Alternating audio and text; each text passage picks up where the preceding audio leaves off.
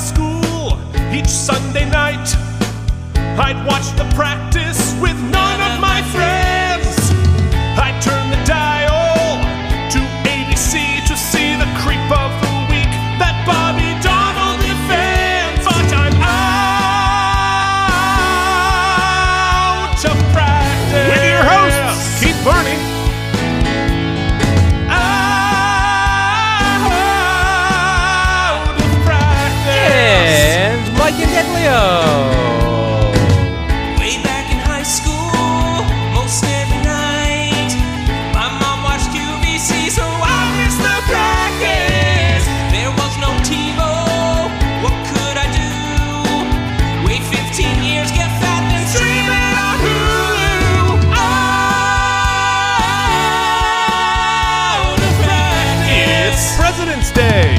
Remembered when that was a good thing? Out of practice. Best time to buy a used car. Best time to be led by a used car salesman. Out.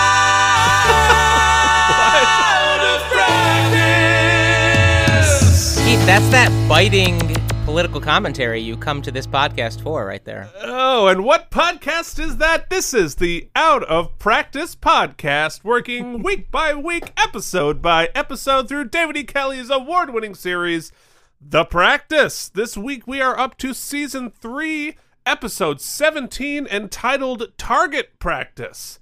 Ooh. So, uh, how's it going?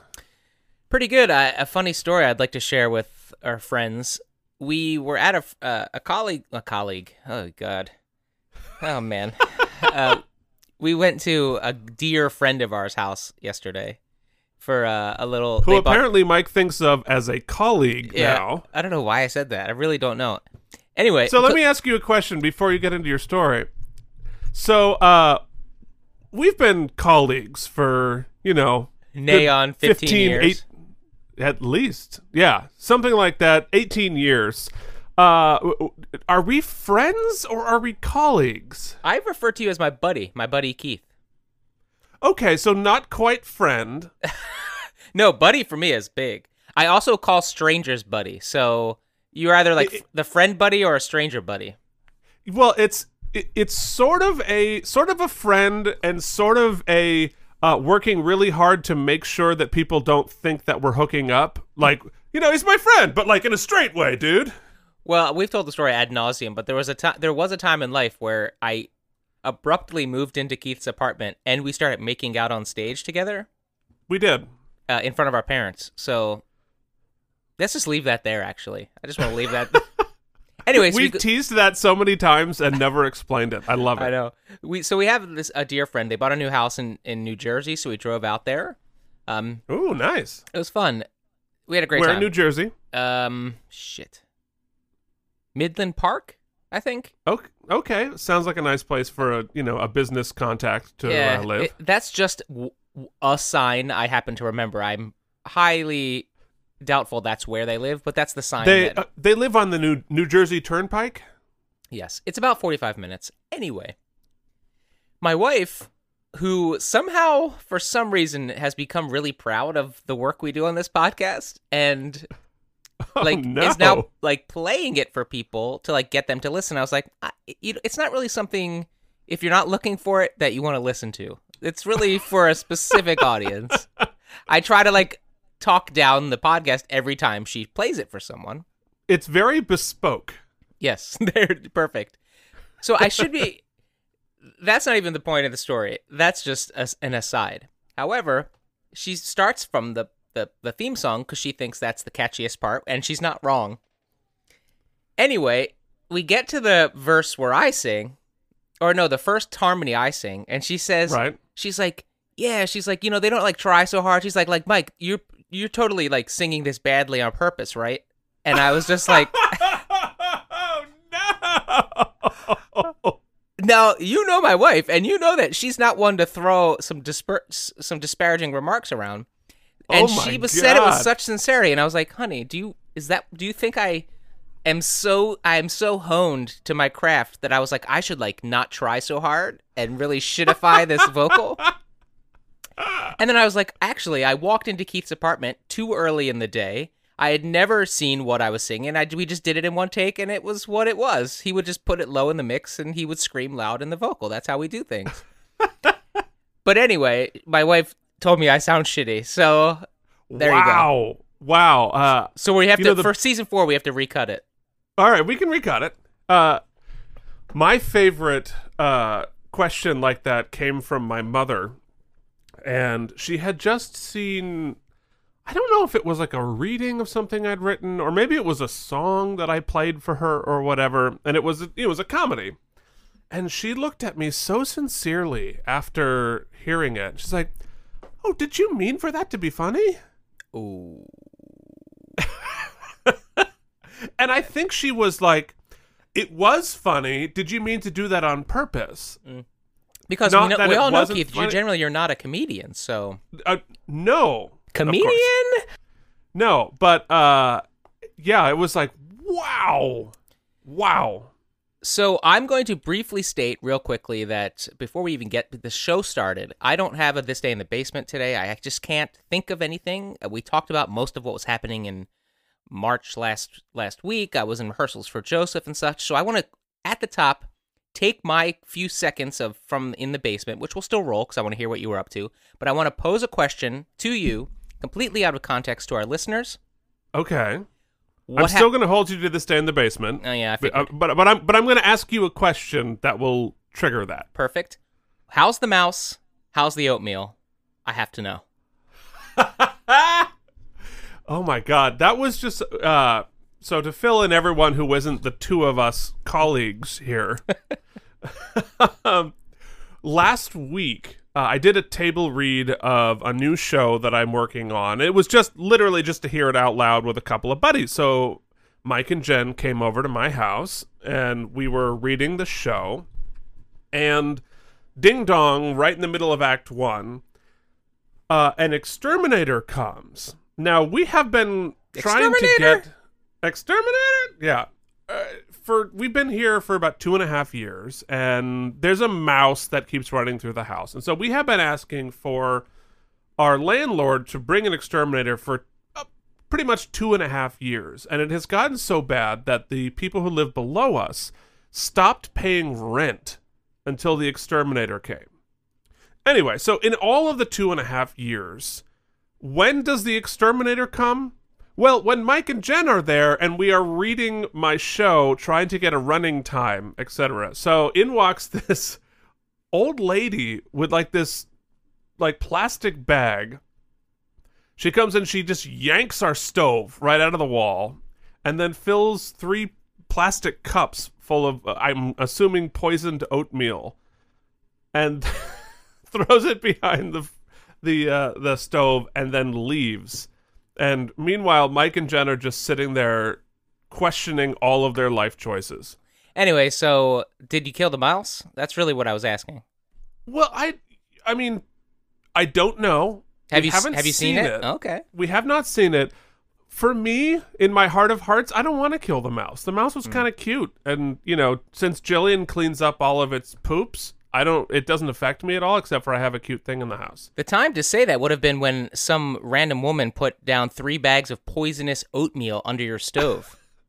Oh, nobody had any say in that. Yeah, that, that's true. This, that, that was a like, this is just gonna happen. You just let it go. We'll talk about it later.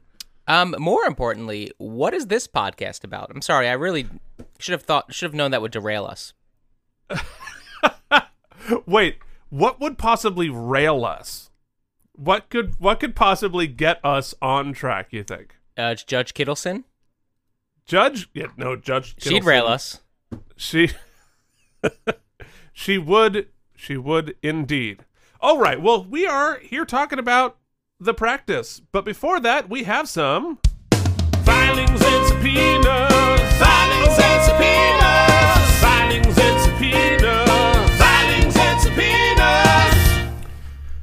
So we got a comment from our uh, good friend and supporter Leanne Wrights, who uh, actually commented on one of the photos from an old episode, Trees in the Forest, because I believe Leanne is slowly working her way through our 90 hours of uh, podcasts.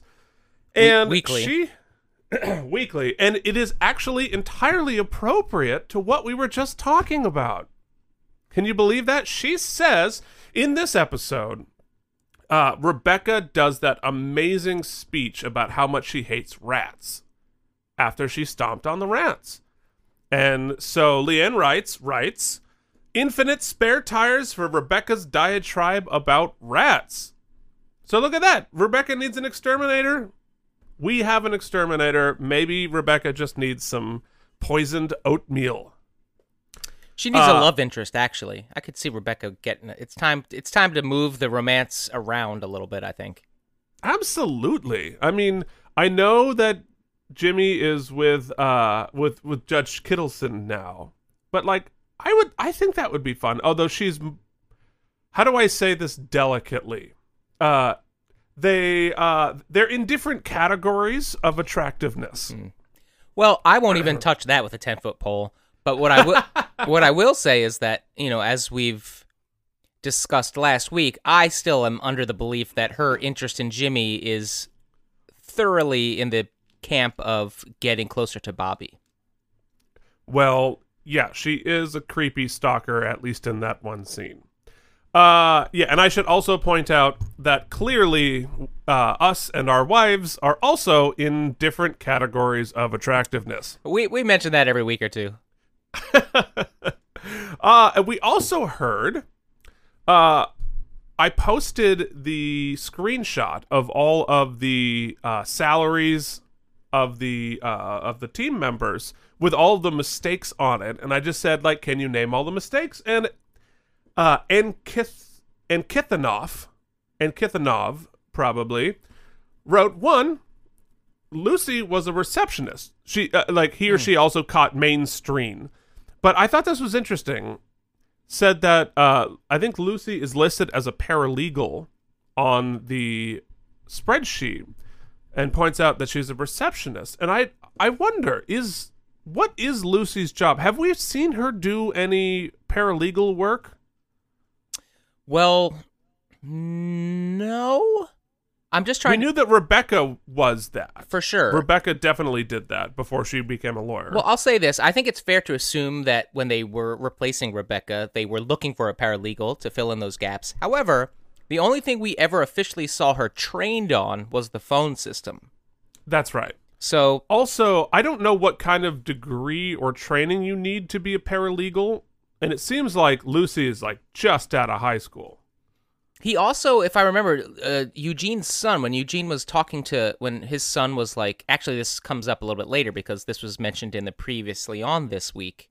Yes. uh, Eugene's son, you know, he's like, "Oh, Lucy's hot," and and Eugene says, he says, Eugene says to his son, "You're quite a bit. She's quite a bit older than you." So if you figure the son's what, 12, 13 years old, He's 11. right? I think what I'm saying is, I think Lucy reads a little younger than she is supposed to be on the show. I think they said she was 19. Really? Yeah. Dating a, a professional basketball player? Go her. Yeah, which I mean, to be fair, the basketball player might be 20, 21. Yeah, that's a good point, buddy. Uh, anyway, uh, thanks for writing in with your filings and subpoenas. You can do that by reaching us on our Facebook or Instagram at Out of Practice Podcast, or you can just reach out directly at Out of Practice Podcast at gmail.com. In Now, fact, our viewership is so little that you might as well just call Keith on his cell phone at this point. might well just come over.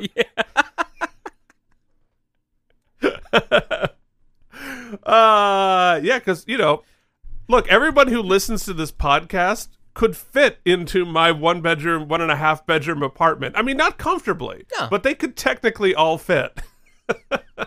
All right, what else? What else? Next Let's time go. we do Let's a this. table read. All right. We're doing this in under Uh, 20 we- minutes. We're doing it. Oh, well, No. yeah, good luck with that. Not a chance. If you would like to join the jury, you can leave us a rating or review on Apple Podcasts or any other review service if you just let us know to look for it. All right. That brings us up to the time which we jump back into the time machine. Well, that was a torture sentence. Wow. Wow. I, I would convict myself on torture for that sentence because I it's one of those ones where I start it with an idea and then have to sort of fold in another idea idea while I'm talking. Oh, so professional. All right, we're jumping into the time machine back to March seventh, nineteen ninety nine, which brings us to the question: What was going on? This day in the basement. Now you tried to wriggle out of this day in the basement I did. but you are not going to. Okay. But I have a question that's going to trigger that. So you were in rehearsal Mm-hmm. for Joseph and the amazing Technicolor Dreamcoat, Yes, and sir. you were Joseph who got to wear the amazing Technicolor Dreamcoat. I did. I want to know what were your rehearsals like? Where did you rehearse? What was the what was that process like in your high school? Uh, we had a big stage, uh, a, a, fair, a fairly decent performing arts center, I would I would call it. So you Eh. had an actual theater, not like a gymatorium. We did. And how it would work was okay, so the little bit of drama was this. As I have mentioned in previous episodes, I never auditioned for any shows in high school. And it was only my senior year that I was involved in the music department on any level. I started playing in the jazz band because they didn't have a guitarist and they found out that I played, so I was playing a little bit. And I had auditioned for that coffee shop thing, and so my Miss Ebersol, Right. who was the head of the department, said, "I'll let you do the coffee shop if you promise to audition for the musical." I auditioned for the musical, and I was very prepared because I don't like, I, ironically, because things have changed so drastically. Because now I'm not prepared for anything. At the time, I did. I was not going to audition for this thing if I wasn't prepared. So I had listened to every Joseph CD known to man, and that's saying something because there are cast There's albums lot of 'em. out the ass. Ironically, Keith, last night I couldn't sleep. Insomnia hit me. I'm watching PBS, and guess what was on?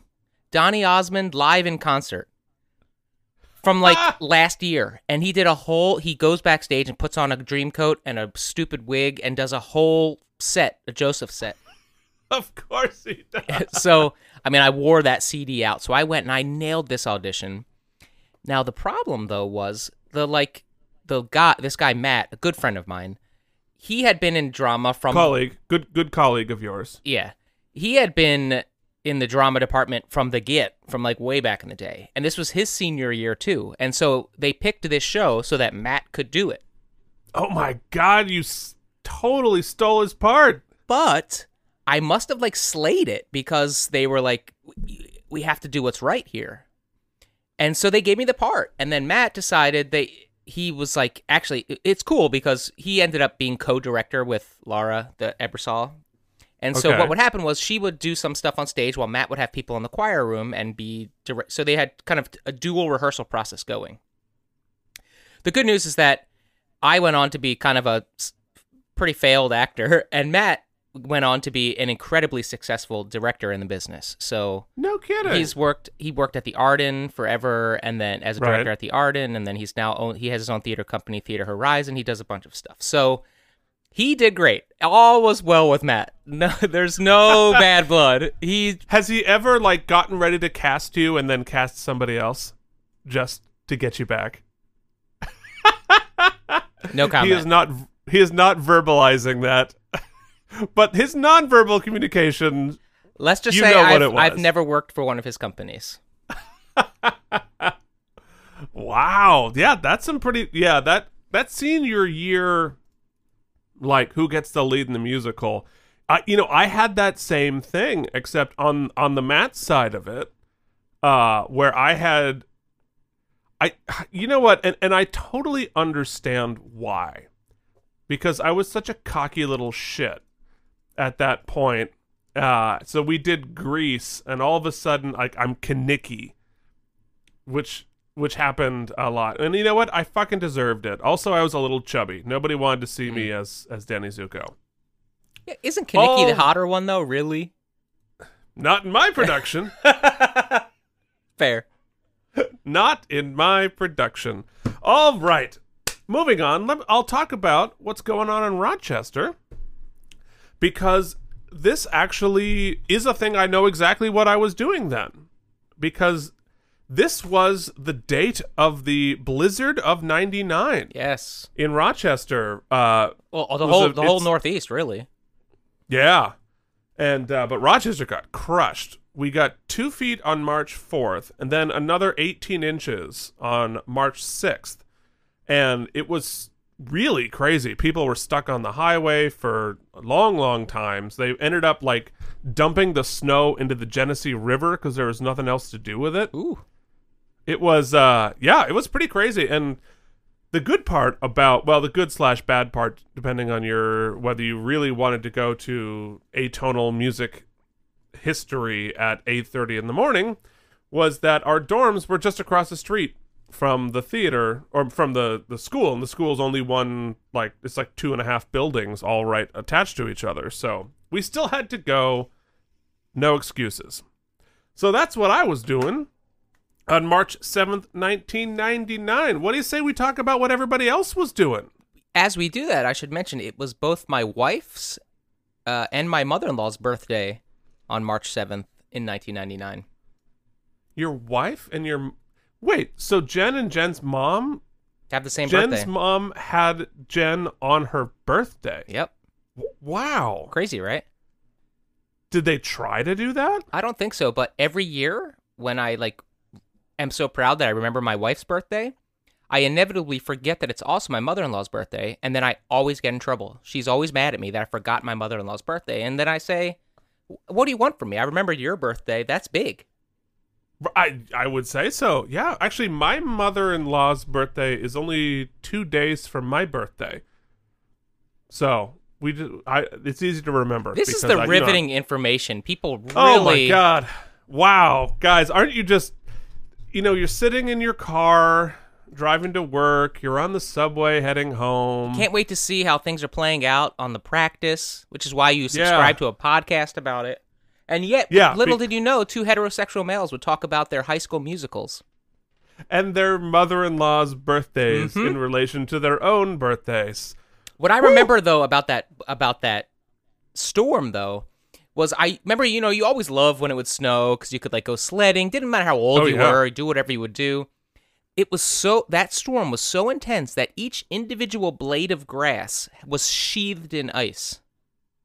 So even Oh. trying to to to shovel or to sled or do anything was miserable and painful. It was it was a doozy. Yeah, no. I, of course, you got ice. We got snow. I Mm, yeah. mean, because we talked last year Yeah, about I the remember. ice storm in Vermont, which was crazy. All right, blah blah blah. Thankfully, we're done with the weather section of this podcast. No, we, All we- right. we are not. But in the real world, we were listening. Oh, this is it. Oh yeah. We were listening. We were experiencing. We were auto tuned. We were believing. Because our good friend Cher finally took the number one spot with Believe. It had been kicking around at number two for about a month. Finally took it over. So please enjoy Believe by Cher Two, while I three, talk about. four. No matter how hard I try, Yes. pushing me. Can't break through. There's no talking to you. Talking to you. So Now we're doing our team. Cher impressions. This is the straightest podcast. All right, the top movie was Analyze This, which took in 18 million. Was that De Niro's kind of first foray into comedy, or was the Fockers before that? Oh, good question. I th- think it was roughly around the same time. But this was the beginning of the De Niro is funny songs. Mm-hmm. The local Burlington Free Press, the cover said market fluctuations part of Vermont dairy life. Which, again, if you're a Vermonter, the dairy industry is huge there. So uh, the price of milk, if it's low, it's good for us, but bad for the farmers, and versa versa. So uh, that's what was going on in Vermont. So uh, thankfully, we can uh, we can move on with our lives and be done with this. Oh crap!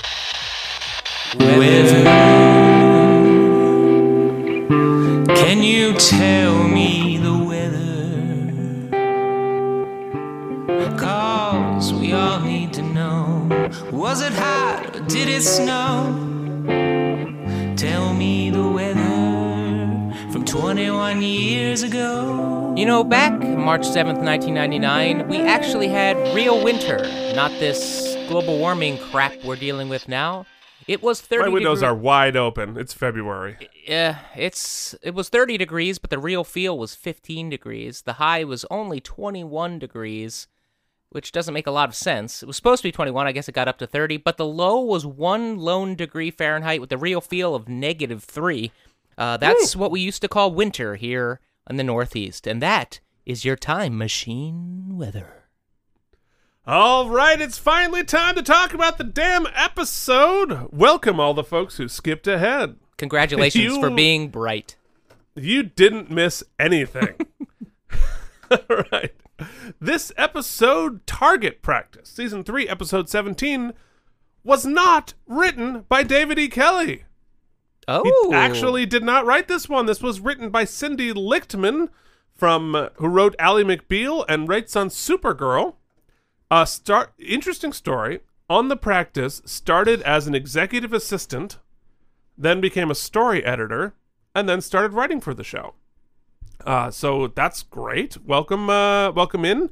And it was also written by Alfonso H. Moreno, who last wrote in Swearing In.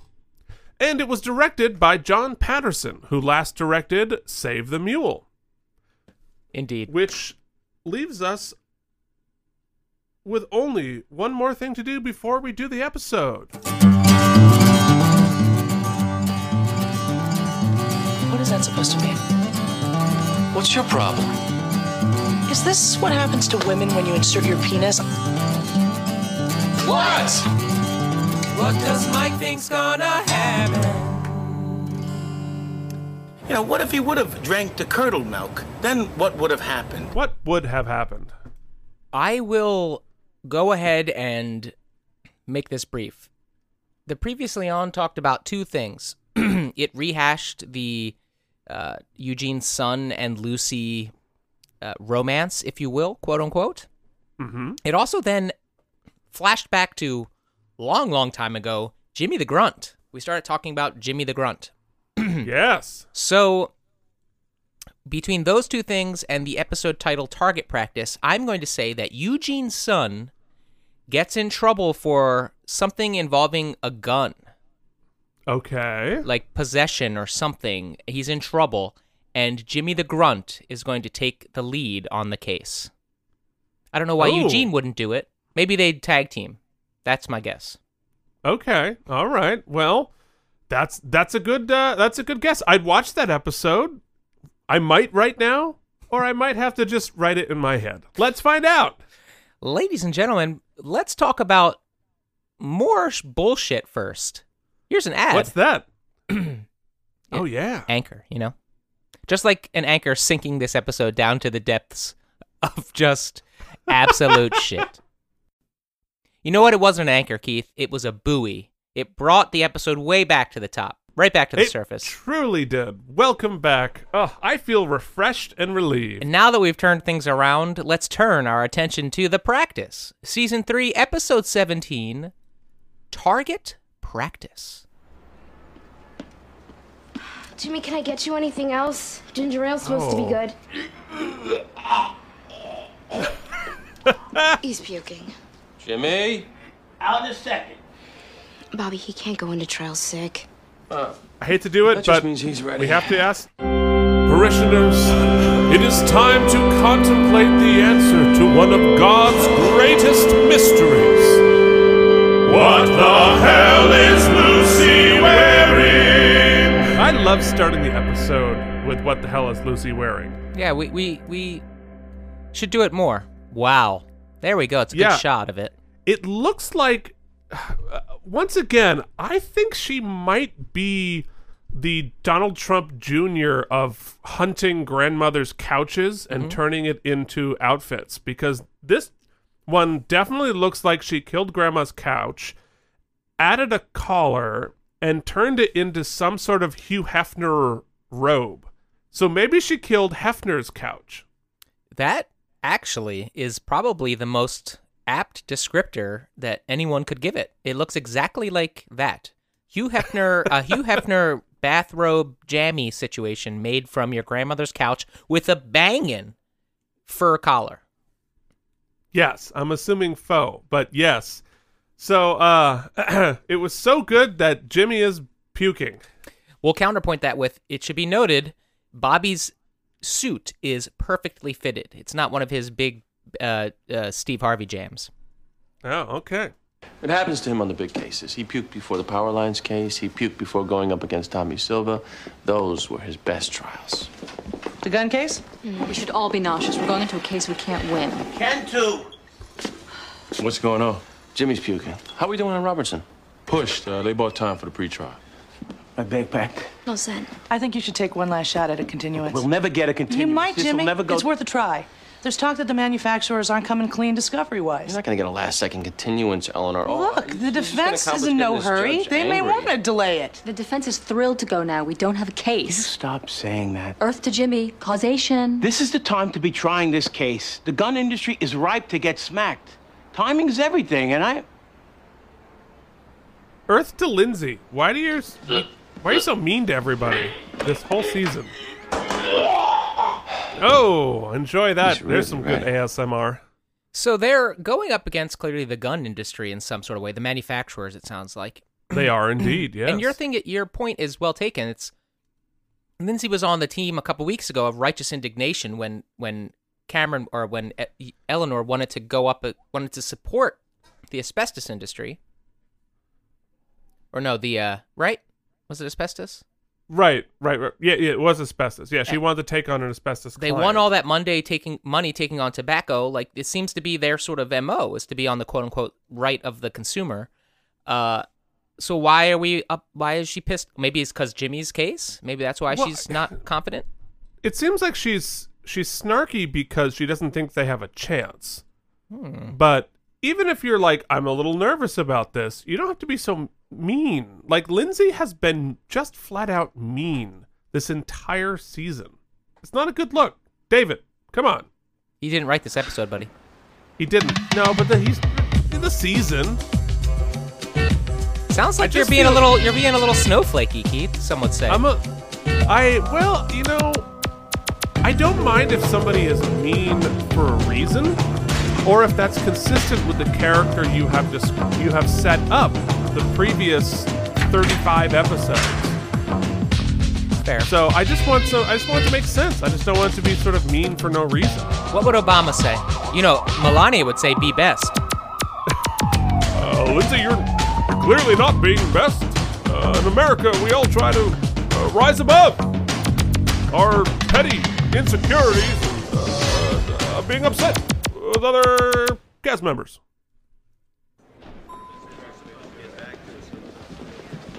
We haven't even gone over my testimony. I don't want to go over it. I don't want it sounding rehearsed.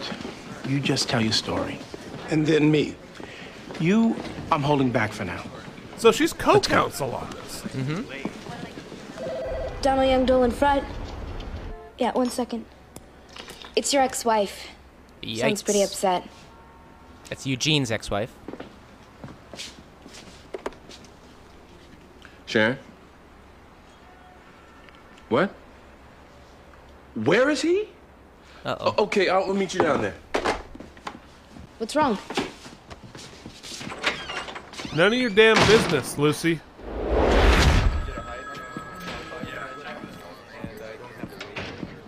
I think the I had that sweater the extra was wearing. Dad.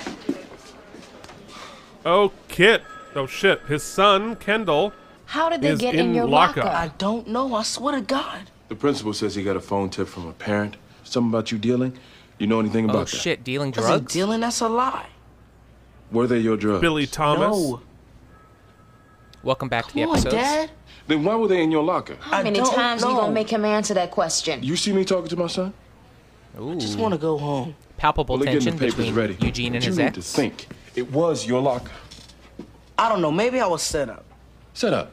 By who? I don't know. Kids, police, like they did Eleanor. Mmm. Swear to God, those drugs weren't mine. All right. Eugene's ex-wife. Salty X. The Salty X, who I don't know, No, it is this situation where one becomes salty when your 11 year old has been arrested for dealing. Absolutely. Uh, is played by, I believe it's pronounced Aunjanue Ellis. Great name. Who, great name, and not spelled that way, spelled with an A. Uh, she is a 2019 Emmy nominee for a miniseries called When They See Us. She was also in E Ring, Trust, uh, Justice, True Blood, The Taking of Pelham 123, which the remake, The Mentalist, Quantico, and Designated Survivor. She's had a very good career. You know, if your dad's a high-powered uh, defense attorney, you probably don't want to cash that chip in when you're 11, 11? years old. Yeah, you probably want to save that for some shit you do later in life. Although I guess getting busted for selling drugs at 11 is as good a time as any. I suppose. Yeah. Well, here's the problem with when you have a get out of jail free card is if you're the type of person who gets one, you never get to use it. I I got I have one. I got one uh from a a uh, sergeant friend. I got like the like the union card with my name on it and he's like signed it with his cell phone number on it. And he's like, basically, just give this to the cop, and if it's like you didn't murder somebody, you're fine. But I've I've never used it, and now it's like 15 years old. It's very sad. Yeah, that well, that's because that that person probably knew you, Keith, and knew that you would never have to use that. So they're like, "Oh, it's a good person to give it to." Yeah, it's wasted. It's what I should, you know, if I gave it to you, you might Christmas. be able to use it. Yeah, I'll take it. My name is Keith Varney. Uh, We were out having dinner, celebrating. Lisa had just been accepted to Emerson. oh, Emerson. I'll do this before the scene starts. Lady on the stand. Lady battling the gun industry. Yeah, you you don't have enough context to sing your half of that. I this tried. is going to be the mother of the victim, Hmm. uh, played by Kimberly Newberry from Traffic, The American President, NYPD Blue, and Martin. And while I'm doing it again for the flow, her husband, or her husband who we met earlier, is uh, played by Robert DoQui, the guy with the mustache. He was in RoboCop 1, 2, and 3. He was in Pound Puppies, The Jeffersons, and the Harlem Globetrotters cities uh, series from the 70s. And don't worry, he played Nogra on Deep Space Nine. I can't find it, so Star Trek! Unnecessary Star All of a sudden, there was screaming. Um, we looked around, and there were three men standing there waving guns. It seemed like a holdup of some sort. There was one guy just shooting everywhere, and there was yelling, and we went to the floor. And then they were gone. It all happened so fast. And as I climbed up, I looked to Lisa, and she wasn't moving. She was just laying there. And I knew she had been hit. Ooh, good single tear from Robert and I went to try and shake her awake.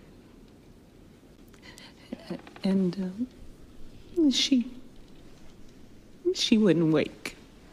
I'm so glad we solved the gun problem in the She intervening years. Yeah, boy, it's so irrelevant. First, let me say how sorry I am for your loss, Mrs. Kimbrough. There's the gun lawyer. Yes.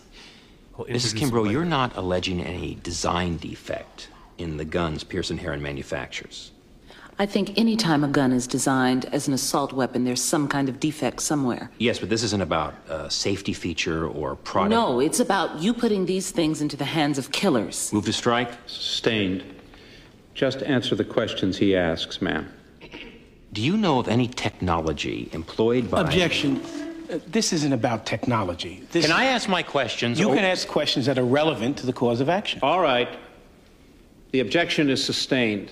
The This issue judge here is concerns Desmond. Advertising and marketing, Mr. Lawrence, and only that. Mrs. Kimbrough, Do you have any knowledge that the person who shot and killed your daughter read any advertising relating to my client's guns? I have Ooh, no boy. specific knowledge, no. In fact, you don't even know how Mr. Brown got this gun, do you? No, I do not. Thank you, Mrs. Kimbrough. That's all. I know that lawyer from somewhere. So this gun lawyer is played by one of my favorite character actors, Kurt Fuller, who you would know from Ghostbusters 2. He plays like bad guys and assholes uh, incredibly well. He was in uh, Ghostbusters 2, Midnight in Paris, Anger Management.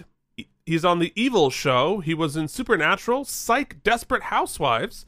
And interesting to me and no one else, he also was in the movie adaptation of Joshua, which was a faith based movie based on a faith based book, which at one point earlier in my career, under a pseudonym, I wrote the music and lyrics for a musical adaptation of. So he played Pat in Joshua. Also, he will play five, he plays five different characters in the Kellyverse just in the Boston-based Kellyverse shows. Ooh, my microphone keeps dying, Keith.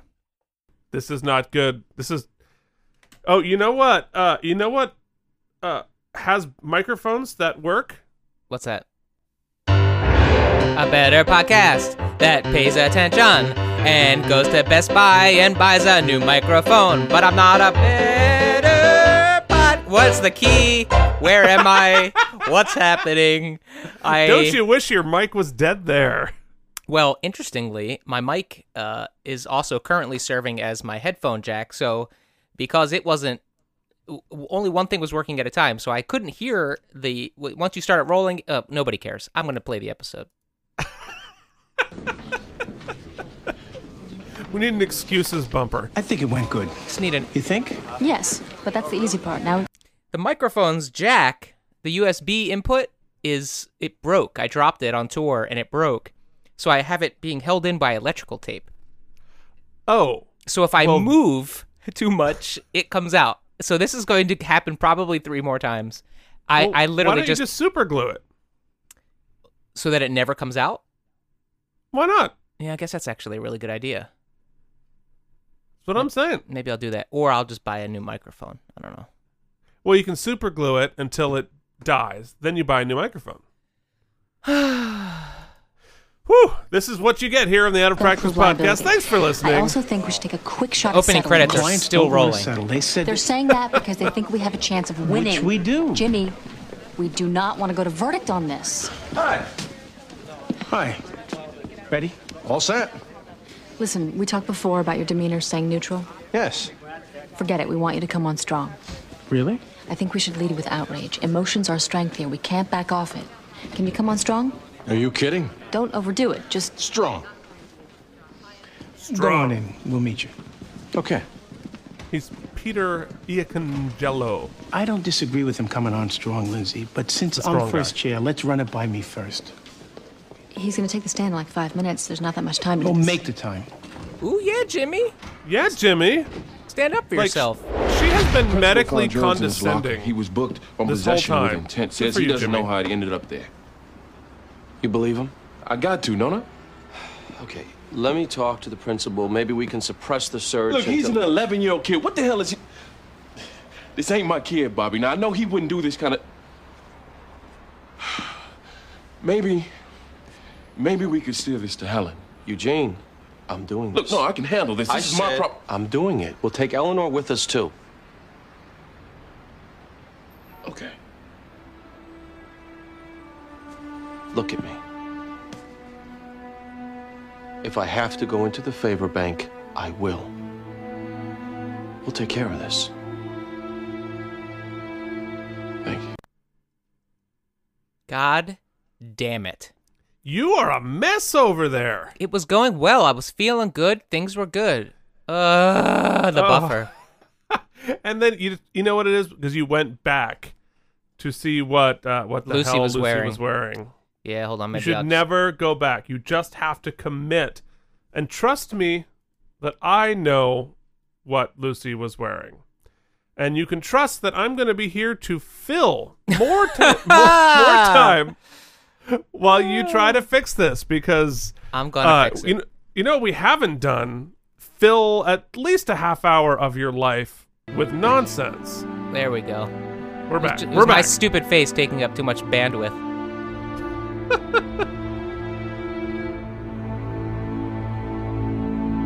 Thanks, RCN. How long have you worked for the Boston Firearm Project? Four and a half years. And before that? I was a detective with the Boston Police Department. You are familiar, sir, with the gun used in the shooting death of Lisa Kimbrough. Oh, that's a semi-auto. That's like an Uzi. That's Could an you Uzi, describe- yeah.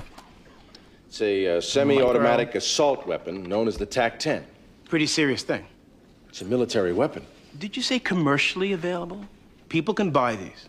Oh, yes. In Good your thing we experience as this. a member of the Boston Firearm Project and as a member of the Boston Police Force, does it surprise you that this weapon would be sold to a man like Ray Brown, a person with a felony record? In my experience, this man represents their market. Objection. There is Wow. no foundation for that, and this witness knows it. You gonna tell me what I know, counsel? All right. The objection is overruled. That's a pretty strong statement, Mr. Marshall. This thing isn't for self-defense. It isn't to shoot skeet. It isn't to hunt. Its design is to spray fire, which means that you sweep it from side to side. It goes against the way most people shoot in a self-defense situation. This is an offensive weapon. Ever heard of survivalists, Mr. Marshall? Yes, but survivalists. Might a survivalist buy this type of gun? He might, but survivalists Ever hear usually. the term plinking, Mr. Marshall? Oh, please! You're Ever not heard going the to tell term me that this. plinking, sir? Yes. What is it? It's a game on the Price is Right where you take a chip and you slide it down a board into a uh, a, a certain bucket of money. Uh, hence, Plinko. Mm. Yeah, yeah, it is. It's the second best game on Price is Right. You know what my favorite one is? It's the uh the mountain climber, the, The yodeler. yeah, dude, that's mine too. I can't believe that we have the same one. Shooting at cans Such and a good game. It's a recreational use. Womp, womp, of TAC-10, isn't it? The TAC-10 is designed to kill people. Objection, not move to strike. Water bottles. Sustained. There are uses for this gun other than holding up a convenience store, aren't there, Mr. Marshall? This gun is designed to kill. They're sold to people to who want to strike. Move kill. to strike. All right. Is it your testimony before this court that only criminals buy this weapon? Is that your testimony? No. Thank you. And do you think a law abiding citizen should be allowed to purchase this weapon? No, I don't. Thank you, sir. I think we all know exactly where you stand. Damn. Boom.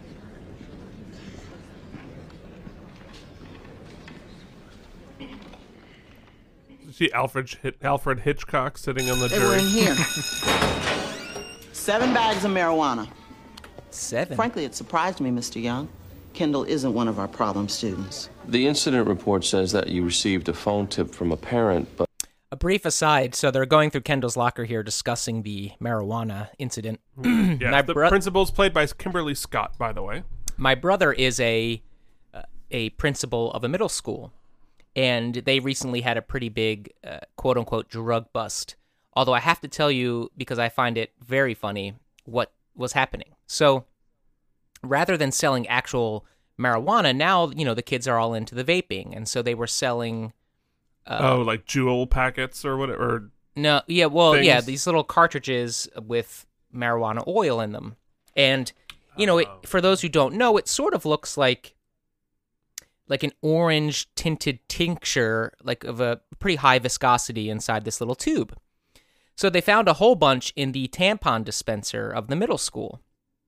Oh, smart. And they were able to, you know, locate the student who was uh, involved in this. And in one of the uh, most amazing excuses I've ever heard, this is this girl's story. She found out that people were selling marijuana cartridges and was so mortified that this was happening that she purchased them all. And then her plan was to slowly remove the marijuana oil from each of them and replace it with honey, which looks the same. So she was in the process of replacing it with honey, but they before she could do so, they caught her. So that was her story. So rather than give up the game, she decided to like concoct that that fiction, which is pretty good, I have to say. That's so elaborate. Mm-hmm. I thought it was I pretty mean, good. I yeah, I mean, also like the replacement, she could have just stopped at. I was I was mad about it, and I w- wanted to buy it up and just get rid of them all. Right. And I was too afraid to throw them out, so I just stuffed them there to figure out before I figured out what to do. The Yeah. whole adding honey, like replacing it, that's uh As if uh, the illegal vape trade wasn't dangerous enough or causing mus- uh, uh, medical issues. Taking know, it right? and replacing it with honey, and then people smoking, uh, burning, and smoking honey. I'm sure that's probably good for you. I yeah yeah I don't I think you know maybe just uh just But it cool it in doesn't say general, who the kids. parent was. District policy is to keep that kind of information confidential. What kind of Gestapo policy is that? I start naming names, and it discourages people from coming forward. I've confiscated two guns this year. Nobody wants to be a target.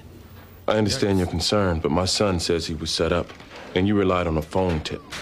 Now, how do you know the person on the other line was a parent? I recognize the name, and I recognize a parent when I hear one. We have to know who the accuser is. Otherwise. I'm sorry. I Miss cannot- Richwood, you know we can subpoena this information. So so subpoena it. Let's just save some time. Yeah, because you're putting the principal in a really like the principal the needs to put up a fight. criminals. The defendant. The defendant, as well as many other major gun manufacturers.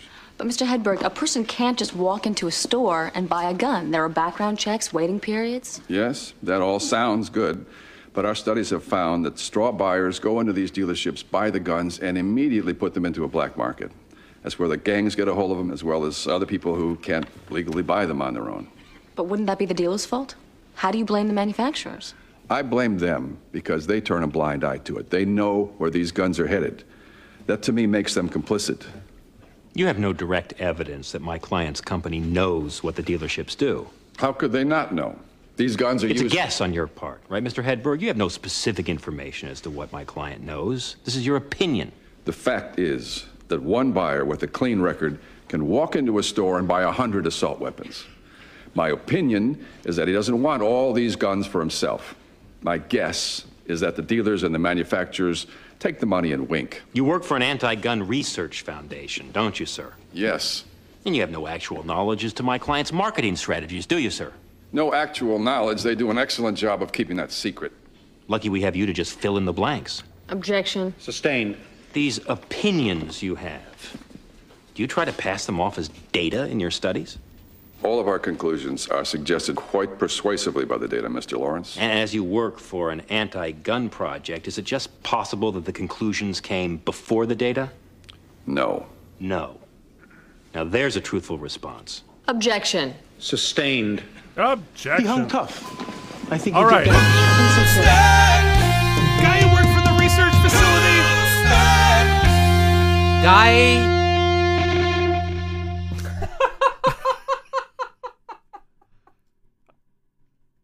Uh huh.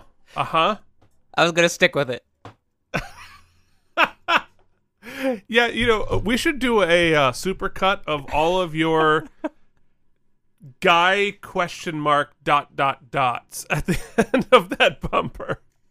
I stand All by it. Well, that guy is Dan Ziskie, who you would recognize. He played the VP on House of Cards. He was also in Adventures in Babysitting. Played Paul Tagliabue in Concussion, the movie, interestingly, and uh, was also in Show Me a Hero on HBO with Jillian. Oh. L- ladies and gentlemen, we're only 14 minutes into this episode, and I'll tell you, Keith, David E. Kelley is going to need some sort of twisty twist happening here because something to as I sit here in 2020, I know where we are with the gun issues, and the argument hasn't changed a whoit on either side. Um, no, e- it sure hasn't. except for the increase in mass shootings, but that's for another discussion. That's right. Well, the problem has only gotten worse, but Yeah. the fight stays the same. So because they're a bunch of cowards. If it feels like we've watched this episode before, it's because we've lived it for 20 goddamn years. Seriously. So I want to see more about A Eugene's case son. like this represents the perversity of a legal system gone amok. Here we have a cause coupled with an attorney of questionable character, such as Mr. Berluti, who conspires to go out and seek out a victim. Any victim he can saddle up and ride in this liberal jurisdiction Oh. of Massachusetts. You're a jackass, you know that? Go sh- Actually, that's. I'm sorry to interrupt. That's a pretty compelling uh, counter narrative for them to play. Right. Because they, you know, Jimmy's got the cancer cluster case and the XYZ. You know, the grunt looking for victims, and that to to portray him as just going out after the money is pretty actually smart. Yep. And of course, like it's the type of argument you make when you know you're a thousand percent wrong on all the facts. So Mhm. you argue process. Shoot somebody and smile! We just heard from the ambulance chasing. Okay, so what Jimmy just said there. Maybe we'll let was- Jimmy say it. I'll go back. All right. Oh, oh, great.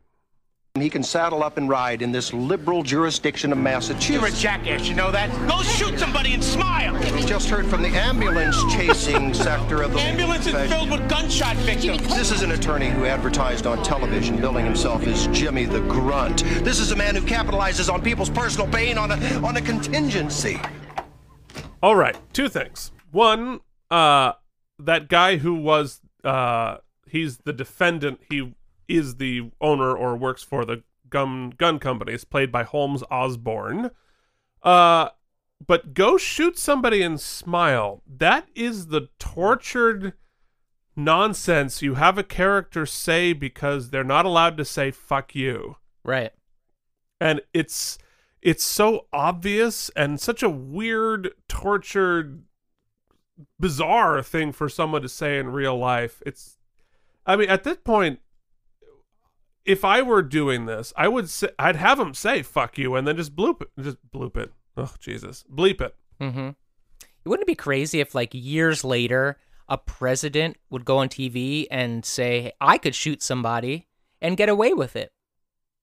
Yeah, but he would all. I'd say I'd shoot somebody and smile, but I'd also say "fuck." It's President's Day, so I'm Mrs. trying to Baker? get as many impressions in I'm as possible. Eugene Young. This is Great. Bobby Donnell. I'm Kendall Young's father. We're both attorneys at law. What do you want? We just have a couple of questions. This It'll only is take a Susan minute. Barnes is the mom. Come in. Michael, take Kevin and go to your room, please. Now. Man, if I had a nickel for every time I heard that. What were they doing? Playing chess? It's like four. I know what this is about. So you made the call. Yes. My son says he was set up. Is that what you told him to say? Excuse me? I'm sorry, Mrs. Baker, but somehow we've gotten off on the wrong foot. All we're trying to ascertain here is why you made the call. Kendall's dealing drugs. He tried to get Michael to do the same. I don't believe that. Believe it. Do you know my son? If you knew my son, you'd know that's just not possible. Well, I mean, it's possible. Do you like my clock? It has a tiny camera in it. Oh, a nanny shit. cam. Nanny I figure cam. with what you hear in the news, you can't be too careful. Yeah, Two who nights would put ago, a I come camera on their wall? And I find this on the machine. Oh, VHS. We're- Money. When are you gonna get it? I'll meet him at 4.30. He's gonna give me eight bags. You heard Brian Armstrong got committed to DYS. He's 14. We're 11. Juvie. Big difference, especially if we deal more than a thousand feet away from the school. The park's better. We only need to be a 100 feet away. Oh, Eugene is What if I get busted? My dad says if you get caught, never admit to anything, even to your lawyer, because they'll be stuck with whatever you tell them. Oh, shit. Meanwhile, can we just discuss the fact she had the tape already there and queued up, and the TV was already on? Actually, you know what? I, I, I, I retract that because I guess she knew they were coming over, like they had an appointment. Yeah, All right, that's never a- mind. Mhm. Never mind. Take it back. I take it back. Sustained. 135? No admission of liability. I think we can push them to 150. But they don't even admit to blame. No, but the fact that they're paying money, people can infer blame. Dear everyone, just to clear this up before we get to any future episodes, if they offer you a settlement assume they're not admitting blame. But since it's the practice, also assume that if you say no to the settlement, the verdict will probably go in your favor and you'll get millions more. That's all of those are true. Yes, but I'm surprised they they're not. Uh, the first offer is demanding the settlement under seal. Hmm. We think we should accept. The kid who shot your daughter, we got no evidence as to how he got the gun, whether there was any connection to how it was marketed. I'm sorry. Mr. Berluti, when you agreed to represent us, you stressed that this was about money. And I know that your contingency is hanging on. What we really want is a verdict.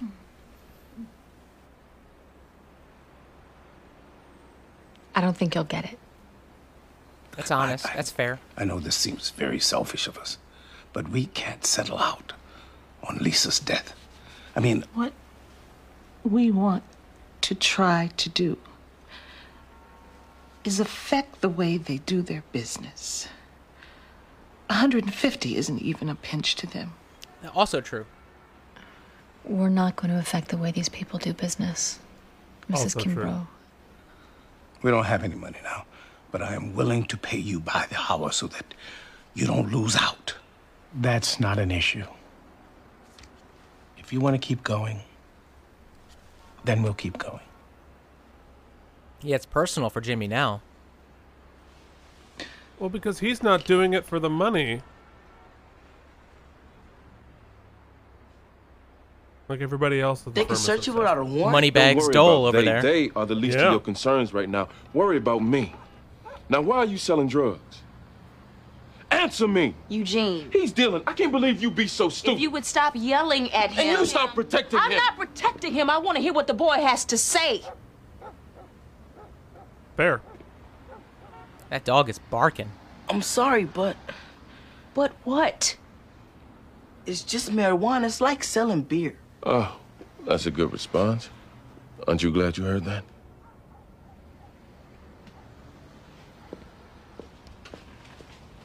Kendall, do you smoke pot? And drink beer? No, I just thought I could make some money. I don't do that stuff, I swear. Like you swore those drugs weren't yours. Technically, they weren't mine. I got them on consignment. What? Keith, what was your allowance growing up? Did you get an allowance? uh, I did get an allowance. I think it topped out at maybe ten bucks a week. Ooh. But but I was uh I was also fined for every uh item out of place in my room. You had it. Wait, you there were infractions if your room wasn't OCD style. Uh huh. Yep. Now I was fined for every like sock on the floor, so I never got the full ten. Wow. Wow. I have to. I know it's dark. We'll talk about that I- on a different I have podcast. To, s- I have to roll that and smoke it for a couple minutes. How do you know a word like that? And who gave them to you? Boy? Who gave you the drugs? Goes by Robbie G. I don't know his full name. Robbie G. You know him?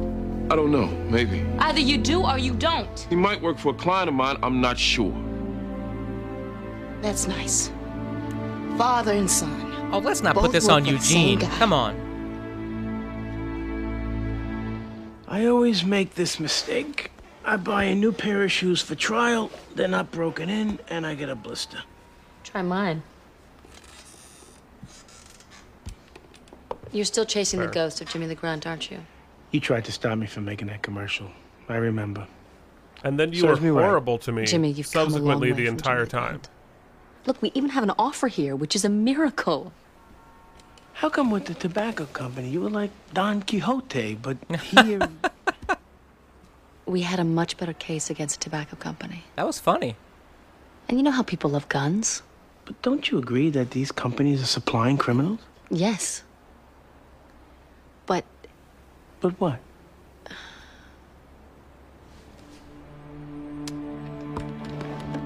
Oh. Lindsay got a gun. which we already know because she shot a guy here with, with the crazy loons we earlier. represent. I don't want gang members getting hold of guns like these. I don't. But I'm glad I got mine.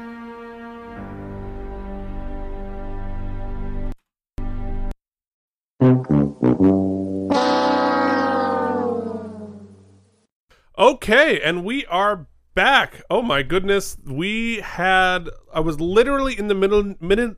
Oh Jesus, I just did it myself. I was in the middle of a sentence, and my computer blue screened, like full on blue screen of death.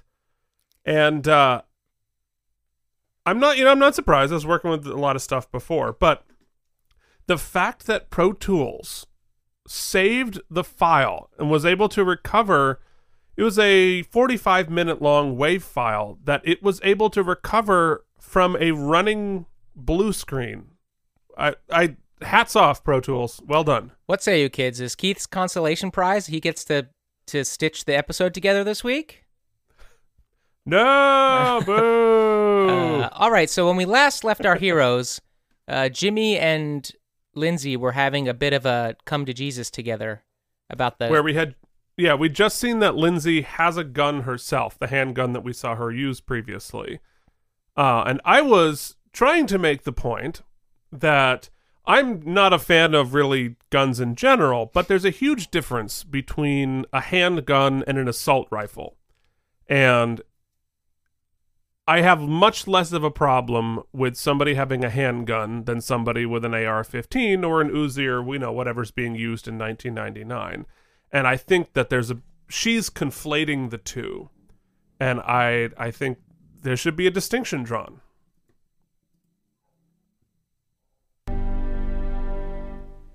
Let's go to commercial.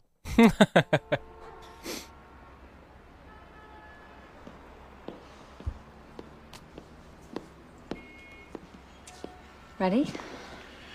I think. The key is not to try to pin him. He testifies in all their trials. He's like a professional witness now. But I gotta go hard, don't I? For him, I'd keep it under control.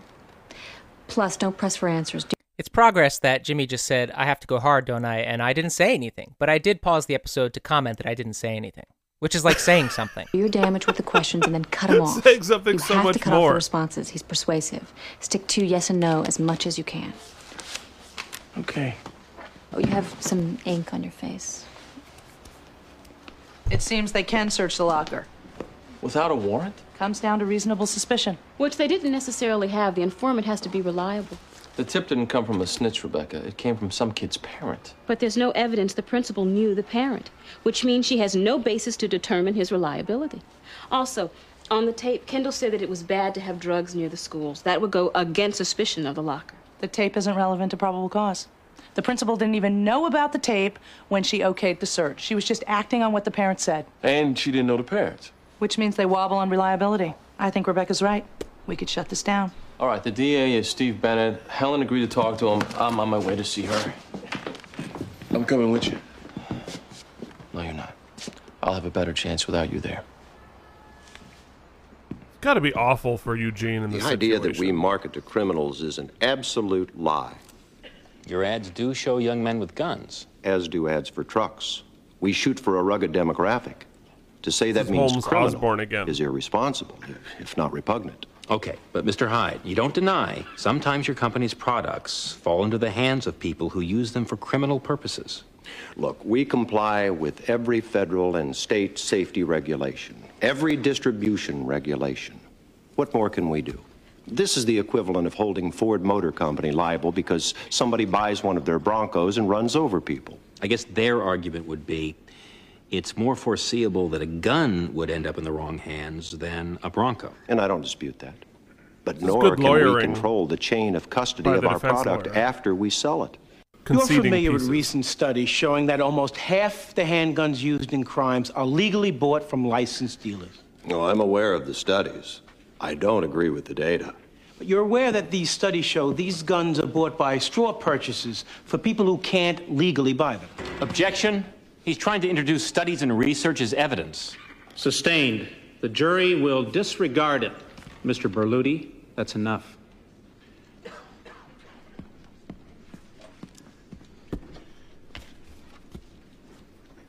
This your ad for the TAC 10? Yes.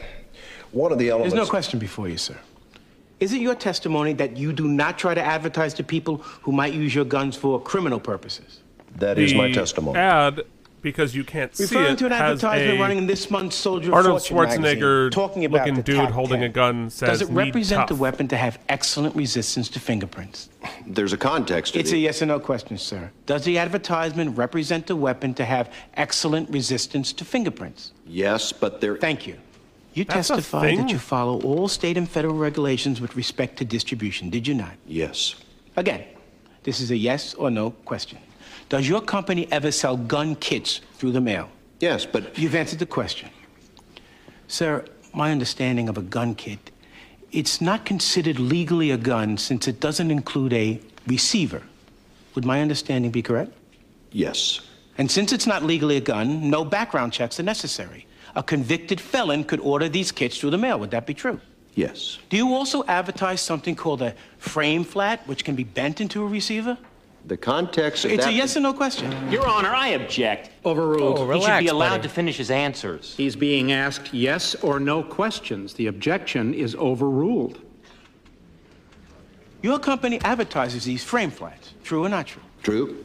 Do you also supply your customers with an 800 telephone number they can call for assistance in how to make a frame flat into a receiver? We have an 800 number that offers general assistance. Assistance including how to turn a frame flat into a receiver. Yes. If I were a convicted felon and I wanted a gun, to avoid a background check, I could order one of your gun kits, order a frame flat, call you up, and you'd help me make the receiver. There are a lot of law abiding people, Mr. Berluti, who enjoy making their own guns. Sure. Okay. Jimmy. The grunt. There's some great Jimmy scowling happening. Why do you advertise that the gun it. has a resistance to fingerprints? Well, it refers to the moisture and oils on the hand, a moisture that can corrode the metal. We're talking about a finish that goes to the gun's wear and tear. It has nothing to do with avoiding police fingerprint detection. Thank you. Your ad doesn't read resistance to moisture, which causes corrosion. It reads resistance to fingerprints, right? Yes. Yeah. He's willing to Jimmy! continue without a finding, one year probation. But if you move The for a suppression hearing, then he's going to recommend the delinquent finding. Oh, come on. Bobby, they can make content with this kid. They're offering probation. All I'm asking is that they don't pull the offer if we challenge the search. It's policy. It's Eugene's son. I understand, but uh, Bobby, if we ever did that for you or Eugene, come on. You know how this goes. Why are you even blinking? Just take the no finding and probation and be thankful.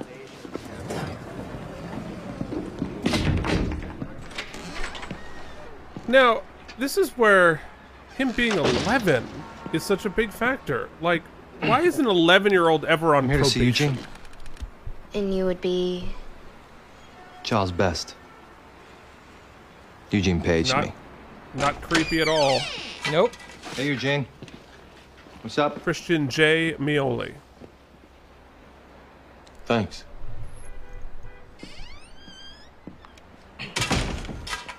You still got Robbie G running for you? Why? Is he in trouble again? I just need to know. Eugene's doing a little you can tell undercover work here, I'm your lawyer. whilst not being undercover at all. Yeah. He's still in the Just He's doing some work. Now you're gonna tell me what's going. On. Oh, Robbie G hooked up with my son. It's You Pilot school business, Eugene. Charlie? Let me go. As of right now, you out of the school business. You hear me? I need a second. If I get the slightest with you anywhere near school privilege, you know, I'm going straight to the cops with everything I got on you. Now get out.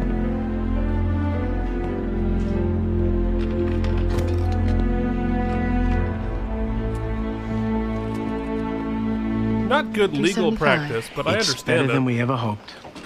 Rebecca Susan. allowed it. Doug, I know. I know how much The you moral want that public authority, so. That's true. But you have to remember, in the beginning, our goal was to do well enough to force an offer. We're here. We've got a great offer. You're in debt. You can use this money. So they Trust me, I'm the not thinking about our contingency here. I'm thinking And we talked you. over it. And I don't doubt that, Lindsay. But we keep thinking of Lisa.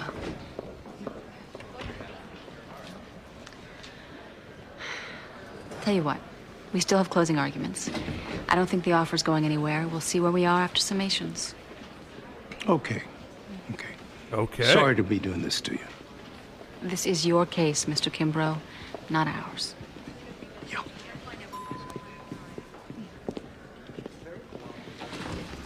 Jimmy, I hate to put pressure on you, but your closing has to be great, if for no other reason than to keep that offer on the table. Wait. Thanks, Lindsay. How the hell was that necessary?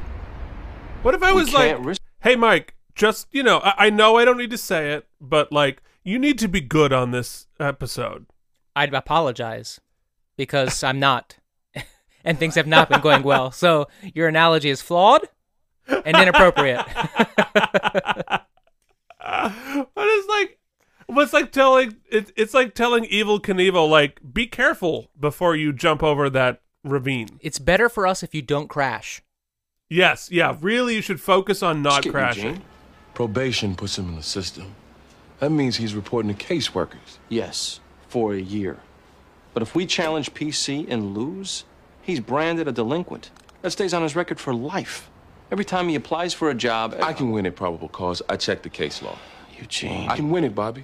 All right, pause I it don't right want my there. kid Right behind Eleanor, there is a big button. Don't back it up. There's a big button that says not. That's it. Just just the word not on a big giant button. And I'm trying to figure out what that would be what the significance of that would be. And the only thing I can think of is possibly in relation to the Clinton impeachment at that point that that maybe it was not guilty uh during the impeachment trial because I can't think of any other I I googled it but nothing came up A, oh, a button as in like you put on your shirt? like a button you put on your shirt like a big giant one and it just says not Well, wasn't that? but it's tacked to the board behind her wasn't that sort of the joke? One of the like wasn't that in on the '90s? Like, uh, oh man, I'm we're really having a good podcast here. Not. wasn't that sort of a '90s thing? no it totally was That's my guess. yeah that was yeah interesting I think more- not put into the system. then I know I can beat it. Zing! Eugene, we have a client here found with enough marijuana to warrant an intent to distribute conviction. We've been offered probation. It would be malpractice of us to turn it see down. it's right behind her there Oh yeah. Let us help him as his lawyers. You help him as his father. It was moving, It's like Eleanor. don't- well and it makes sense same reason doctors don't operate on their family Mr. Berluti, we'll hear from you. for It's closing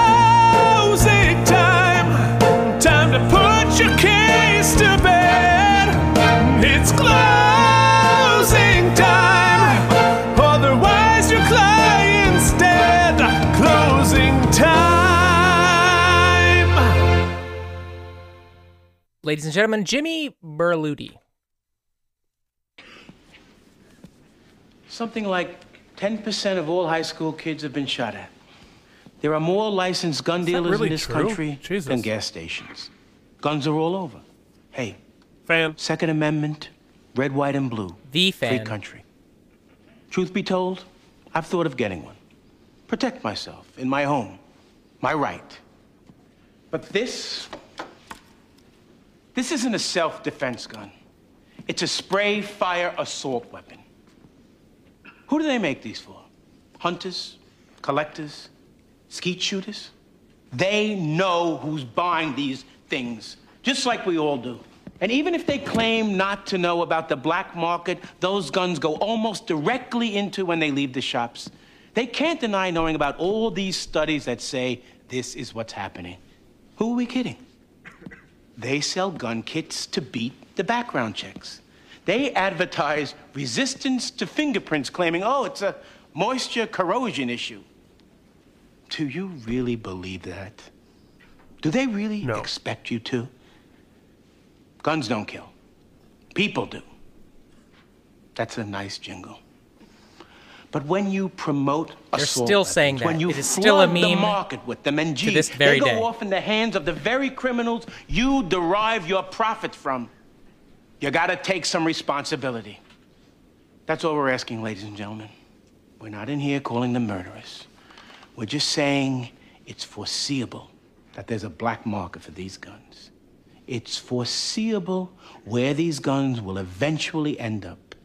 It's foreseeable that people will use these guns to kill. Foreseeable that people like Lisa Kimbrough will end up dead. Who's buying these things? Just a little responsibility. That's all we ask.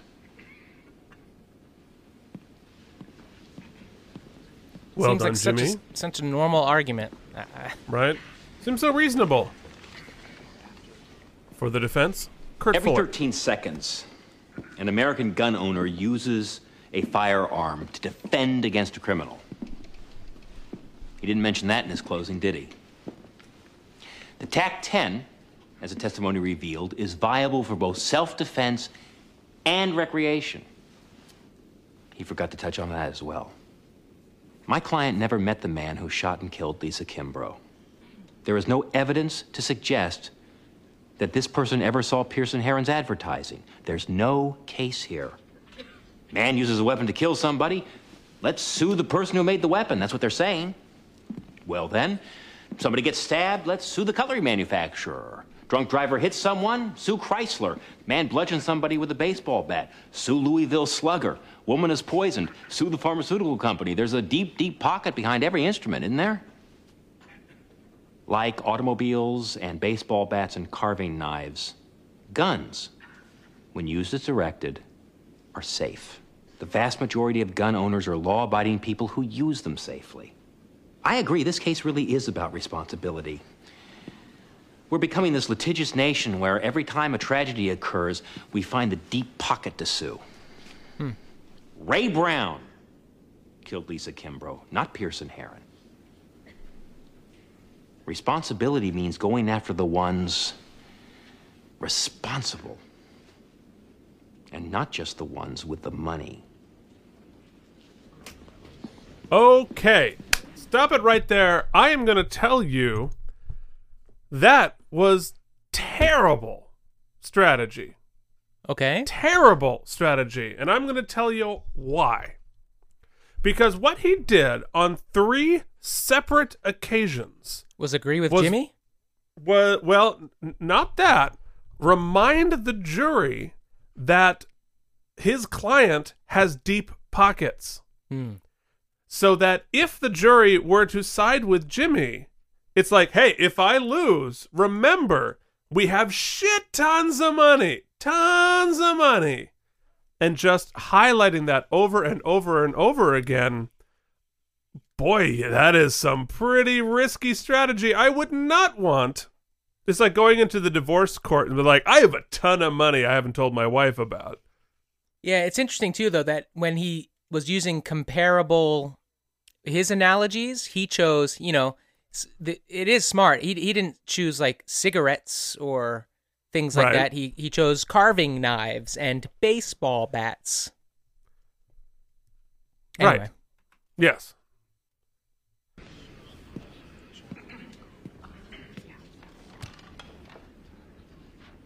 mini fridge.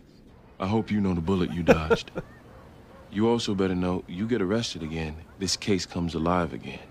And you get a guilty finding which labels you a delinquent for the rest. You look at me. The rest of your life. First, you're grounded.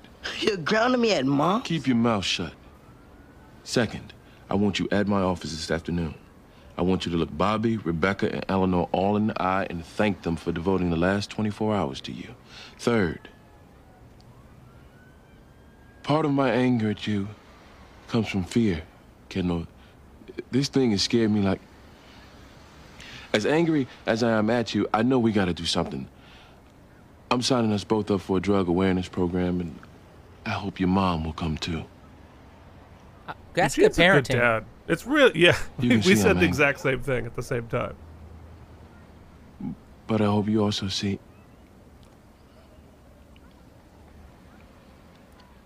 I love you.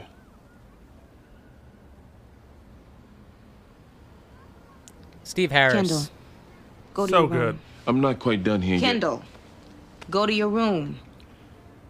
I need Good to talk to dad, your good father. actor.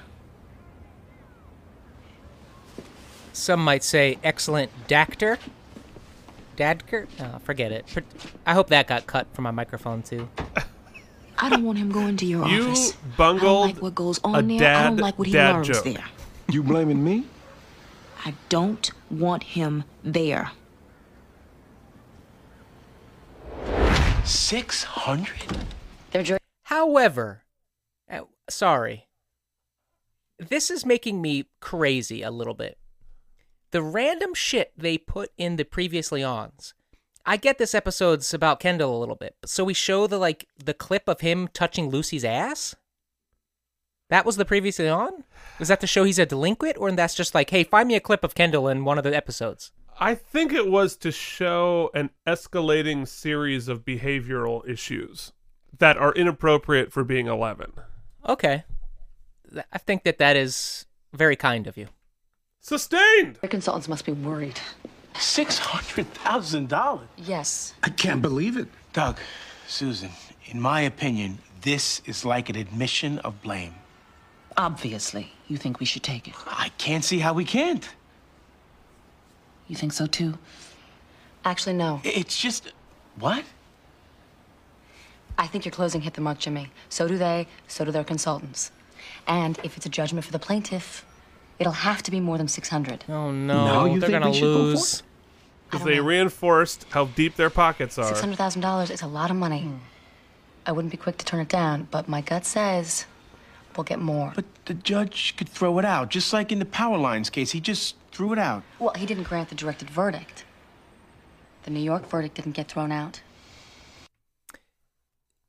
I don't disagree with Lindsay's rationale. It it scants with Keith's rationale. However, they mentioned that they're in huge debt.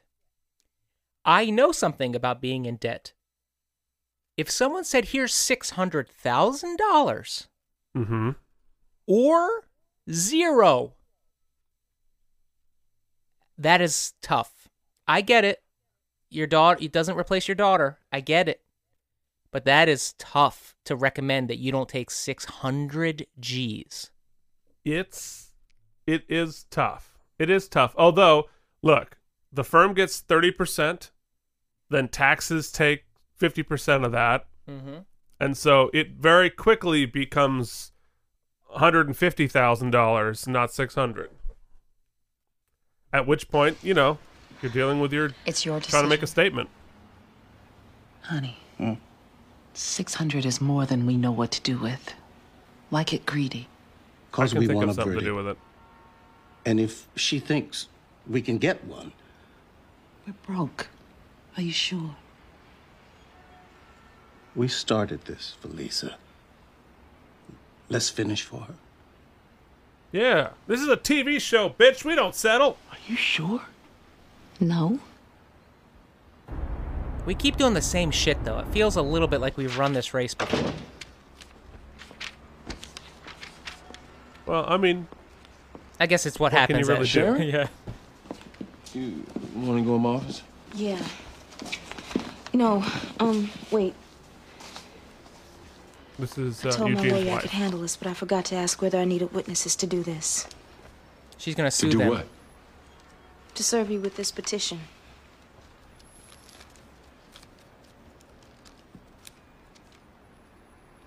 Change child custody? I don't think you've been a positive influence in Kendall's life. Oh, I'm good willing to agree to some very limited supervised visitation, but that's it. You want to deny me access to my own son? You saw that tape, Eugene. He learned what he learned. And... Maybe we should go to your office. That is some bullshit. Seriously. I'm sorry to do this. You think it's in his interest to deny me joint custody? I do.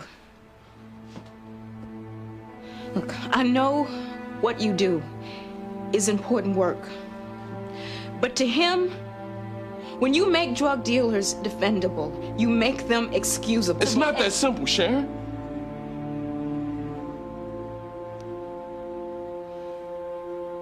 You can't be laying this on me.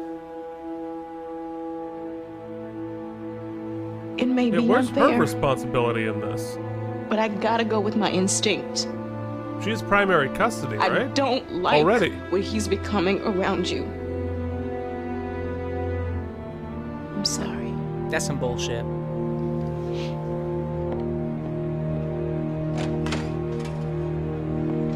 You know, he's like, he's accepting responsibility. He's saying, I want to take us to counseling.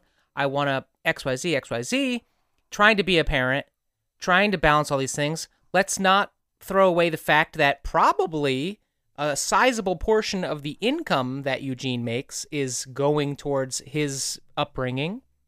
And so the easy answer here is to just, oh, because he tried to use you as an excuse where he learned this bullshit. Oh, yeah, yeah. Yeah, yeah, no, totally. I'm not absolving him of responsibility, but everybody, you know, nobody's perfect. Well, and it doesn't. We've seen nothing to see that he's ever guided him wrong. This is like lawyer hating bullshit as usual.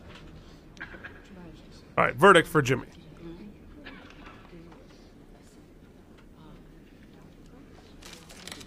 Clerk will read the verdict. On question one, was the defendant negligent in the marketing, advertising, and distribution of its product? We answer, yes.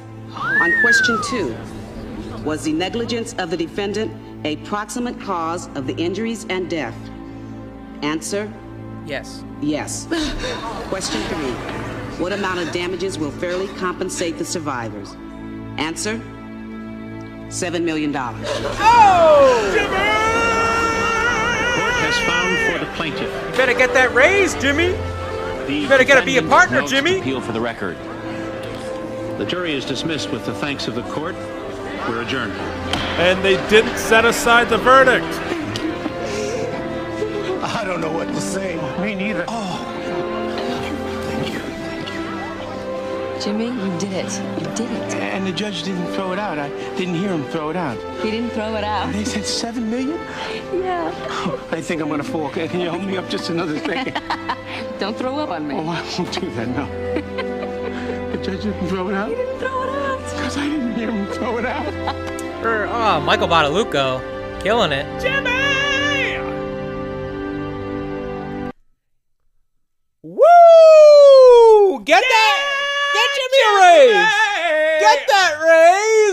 Raise, Jimmy! Jimmy driving that BMW. Seven million dollars? Yeah, that's what he said. Have you talked to Lindsay? Sometimes Jimmy gets things wrong. It's seven million. I don't believe Is this the first plaintiff's verdict? Second, don't forget the New York case. He's gonna want to be made partner now. He should. Oh, Eugene. Is he gonna get commission off of this? I'm just curious. 'Cause, He's also gonna make more money than I make. Ugh, poor Eugene. Jesus. A little heavy-handedly looking at a picture of his son, but That's true. I don't think we needed that. yeah, I think we get what he's upset about. But You know what that is? It's cheesy. oh, hella cheesy. But we'll take it. You know, All right. I have to Yeah. say, my investment in this show is such that we just celebrated as if A, it was real, and B, like any of that money was coming our way. Like literally nothing changes in our lives. It was still a shitty episode of this podcast. but you know what? Jimmy got a win 20 years Ugh. ago. So, so true. All right.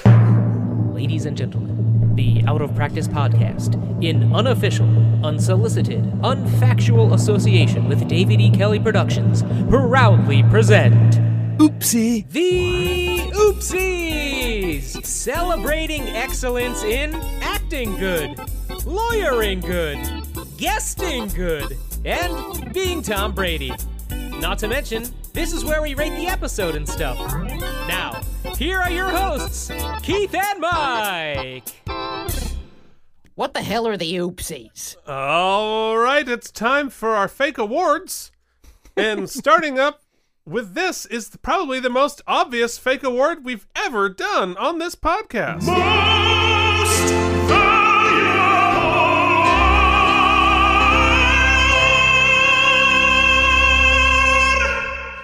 He made the clothes and now he can buy new clothes. It's everybody's favorite, Jimmy Berluti. Jimmy Berluti ka to the rushed it. He puked up seven million dollars. Well done, sir. Well done. If he's not made a partner with by the end of the season, I'm gonna be pissed. We got yeah. No, we're gonna I, protest. We you know if he doesn't, we should fly to Los Angeles, get some sandwich boards, and protest outside of David E. Kelley's house. That would be really funny. 21 years ago, you didn't give a fictional character a fictional job, and we're pissed. We could start an online protest. We oh, oh we should do like a uh, An Instagram like meme fest. yes. Get get a hashtag promote Jimmy trending. Hashtag promote Jimmy in 1999. All right, here we go. Already famous cause you've been on TV, getting a paycheck. Or the first entry on your IMDb. Way to go, and you're the best guest actor. You are the best guest actor. You are the best guest actor on the episode. You know, it's not easy playing a bad guy. It's also not easy rocking a beard when you're generally known for not having a beard. I'm well, it's because go... he had six other characters in that world. He had to oh, distinguish. Oh, that's true. And he might come up for an oopsie again, but you never know who else will be on the show at that portion. So I think Kurt Fuller gets my award this week. Yeah, I think he did an excellent job. You know, he it is right in his wheelhouse being the asshole, but I not only I liked his performance, but I also liked the writing for him because he did a good job. I mean, other than the emphasizing the deep pockets, his closing was terrible. Mhm. But previous to that, he'd done a good job. Um, but he is not my vote. My vote goes to Aunjanue Ellis. Yeah, as she's Sharon excellent. Young, uh, who I thought was was excellent. Um, you know, it's a it's a really tough thing to jump into a world so fast. You know, like you're in in mid crisis. Uh, in, especially playing opposite a a regular character on the show who's been doing this for three years at this point. I thought she did a really good job. It felt lived in. It felt real. Their relationship felt real. All right, so congratulations to Kurt Fuller and Aunjanue Ellis for your Split Fake Awards. Now it's time for. You killed your podiatrist or blew the case, but you let a single tear run down your face. You're the best actor on the show.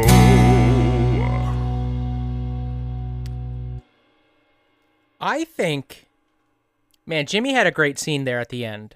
And Jimmy was great the whole episode. Lindsay was great the whole episode. I thought the writing, for the most part, and the acting was really top notch in this episode. But I think really Steve Harris stormed to the forefront as Eugene Young, playing just a really terrible spot for a parent to be in. And I thought he did it with with a realistic approach, the proper stakes, and really didn't. And even that last little imagery where it was a little heavy handed, he was able to kind of to play that still with with a deft hand. So I'm gonna go with Steve Harris as Eugene Young. Yeah, no, I, I think it's no question uh, his episode, and I thought the the scene that he had with Kendall at the end, where he was able to have he he he was he was angry, he was frightened, and he was vulnerable all at the same time. And not only is that good parenting, it's really fine acting. Uh, so really happy to give Steve Harris some more work this season. Um, he's been, I feel like he's been a little dry. I wish we could have. Uh, I I just love seeing him work. So congratulations to Steve Harris on your Best Actor. Which leaves us with The Tom Brady Award for being Tom Brady. We all saw Cowboy Tom Brady, the winner of Mhm. last uh, week's Tom Brady Award for being Tom Brady, which you could see on our Instagram at Out of Practice Podcast. What do you think? Oh, this is a tough one. I had an idea earlier and I've forgotten it, which really sucks. Uh, but I'll tell you what I've been doing, Keith. I'm going to throw you a curveball here. Okay, okay. I've been watching the XFL, which Oh, is this new sort of football league for people who are going through the football DTs. And what I have noticed is a considerable lack of talent at the quarterback position. That does tend to happen in the upstart leagues. And I thought to myself, what would be a better solution to that lack of talent than to have Tom Brady retire from the NFL and go take a minimum $60,000 a year contract to play for the XFL as their poster child. And so this week, my vote will go for XFL Tom Brady. Ooh. It also would allow us to uh, hashtag XFL and maybe get somebody to follow us. Oh yeah, fair enough. Yeah, no, I think that's a really uh, that's a really good idea. Of course, there were some rumors about linking Tom Brady to my New York Football Giants, which would be a disaster. No, thank you. Hard pass. Uh, so I think just to not put out giant Tom Brady into the world, I will go with you and say XFL Tom Brady, but this is going to be XFL 1.0 Tom Brady, Oh. the WWF XFL. He hate me, Tom Brady. He hate me, Tom Brady. so congratulations, he hate me, Tom Brady. we got one. we got there. For your Tom Brady award for being Tom Brady. You know, the Tom Brady award for a while was starting to like it was starting to the joke was starting to get a little old, but we've kept it so long that it's actually getting funny again. Uh, we have David Letterman, the Tom Yep. Brady joke. Ladies and gentlemen, it is time to announce how many spare tires this episode gets. You know, I enjoyed the episode, which is saying something because we did everything in our human and technological power to destroy it. Uh, the writing I thought was really good for the most part. Even the the the two cases I found interesting. I thought you know the way we handled Eugene's son, even though we never actually saw the courtroom with it, was pretty realistic. I mean, I never had a high powered attorney for a father, but I could see how that conflict of interest could play out both in your favor, you know, getting him even bypassing the probation or whatnot, but also, you know, your your child using what you do for living and how you get bad people off sometimes as an excuse is also sort of a something I never really explored thematically, and uh, this was an this was an I, interesting chance to do so. Even in the gun case, which I thought was really going to I don't want to say bore me, but be redundant because we're still dealing with the same issues. David E. Kelley, for the most part, when it comes to these sort of really bold faced, underlined issues, has a really good way of articulating the Cliff Notes version of both sides of the argument Yeah. for you know for a wide audience in prime time. and important because Yeah. you don't know who's going to be flipping on ABC and learn something about a issue like that they didn't know and it might change hearts and minds. Uh clearly it didn't work, but I certainly value the attempt. It also, uh, for a minute, I was going to say that often when it comes to these big cases, there's a bit of magical realism, like West Wingy magical realism happening, where you kind of get the version you wish you could see in the world versus Right. what really happens. But the truth be told is that in these smaller cases, quote unquote smaller, you know, I I don't know the actual statistics of how much money has the how many verdicts have you know? Most people settle. I would imagine most people would have taken Right. the six hundred thousand. Clearly, I would have. You know how how how much of this how many of these verdicts are going against these big companies? I don't really know the statistics on that. So maybe it's not so far outside the realm of realism. All that said, solid writing, great acting, great guest starring, uh, interesting issues, interesting resolution, and leaves us with a bit of a cliffhanger for one of our characters. Can't ask for much more. I'm going to give it seven and a half tires. Seven and a half. Yeah. No, I think that's totally fair. Um, I agree with all the things you said, and I also like something that I've I've always uh, I think I've I've mentioned before on the podcast before about the stakes. Well, actually, right right right with the pilot, we were talking about the stakes for children attached to a crime and how that affects your entire life, and specifically children of color Mm-hmm. and how you know how the stakes there are just tremendously high because we you know all the statistics saying that especially uh black children are treated much older than they are by the legal system and and by all of these things. What i liked about this episode is that it actually treated those issues with the stakes they deserved. Mm. and Eugene talked about just how important these things were and they all fought so hard not thinking about the result of this particular issue but the effect that it was it's going to have on Kendall's life moving forward. So I really liked how we attach the stakes to that um so I for that it just that boosts it another half a tire so I'm going to give it 7.75 tires. Ooh, math. With which leaves us with I think 7.625. You said seven and a half, right? Yep. So there you go. All right, 7.625 tires. Congratulations. Uh good episode for the show, not as much for us. But what episode does that not apply to? Keith, we haven't talked about the giant controversy that's been really confusing lately, and that is that you spell the Oopsie Awards with one P, and on every other thing that I do, including our PayPal donation link, I use two P's. so our current, uh, that's our current dilemma. But if you'd still like to donate, you can do so at one-time donation at paypal.me slash oopsie, O-O-P-P-S-Y. If, or you can click the support us link at the bottom of all the show notes and give us a monthly donation. Thank you, founding sponsor Leanne Wrights. If you want to check out our blog, you can do so at outofpracticepodcast.blogspot.com or go to any of your rating podcast thingies of choice and give us a rating, join the jury, or do it on Apple Podcasts where it actually helps us in the algorithms. It you can helps also us everywhere. Yes, you can also check us out on social media where we do not screw up nearly as much as we do on the podcast. That's true. At Out of Practice Podcast? That yeah, out, out of practice podcast. And there's still like 17 verses. No, no, there's not. I did it.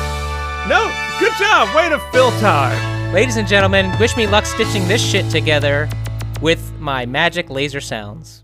Go shoot somebody with laser sounds and smile.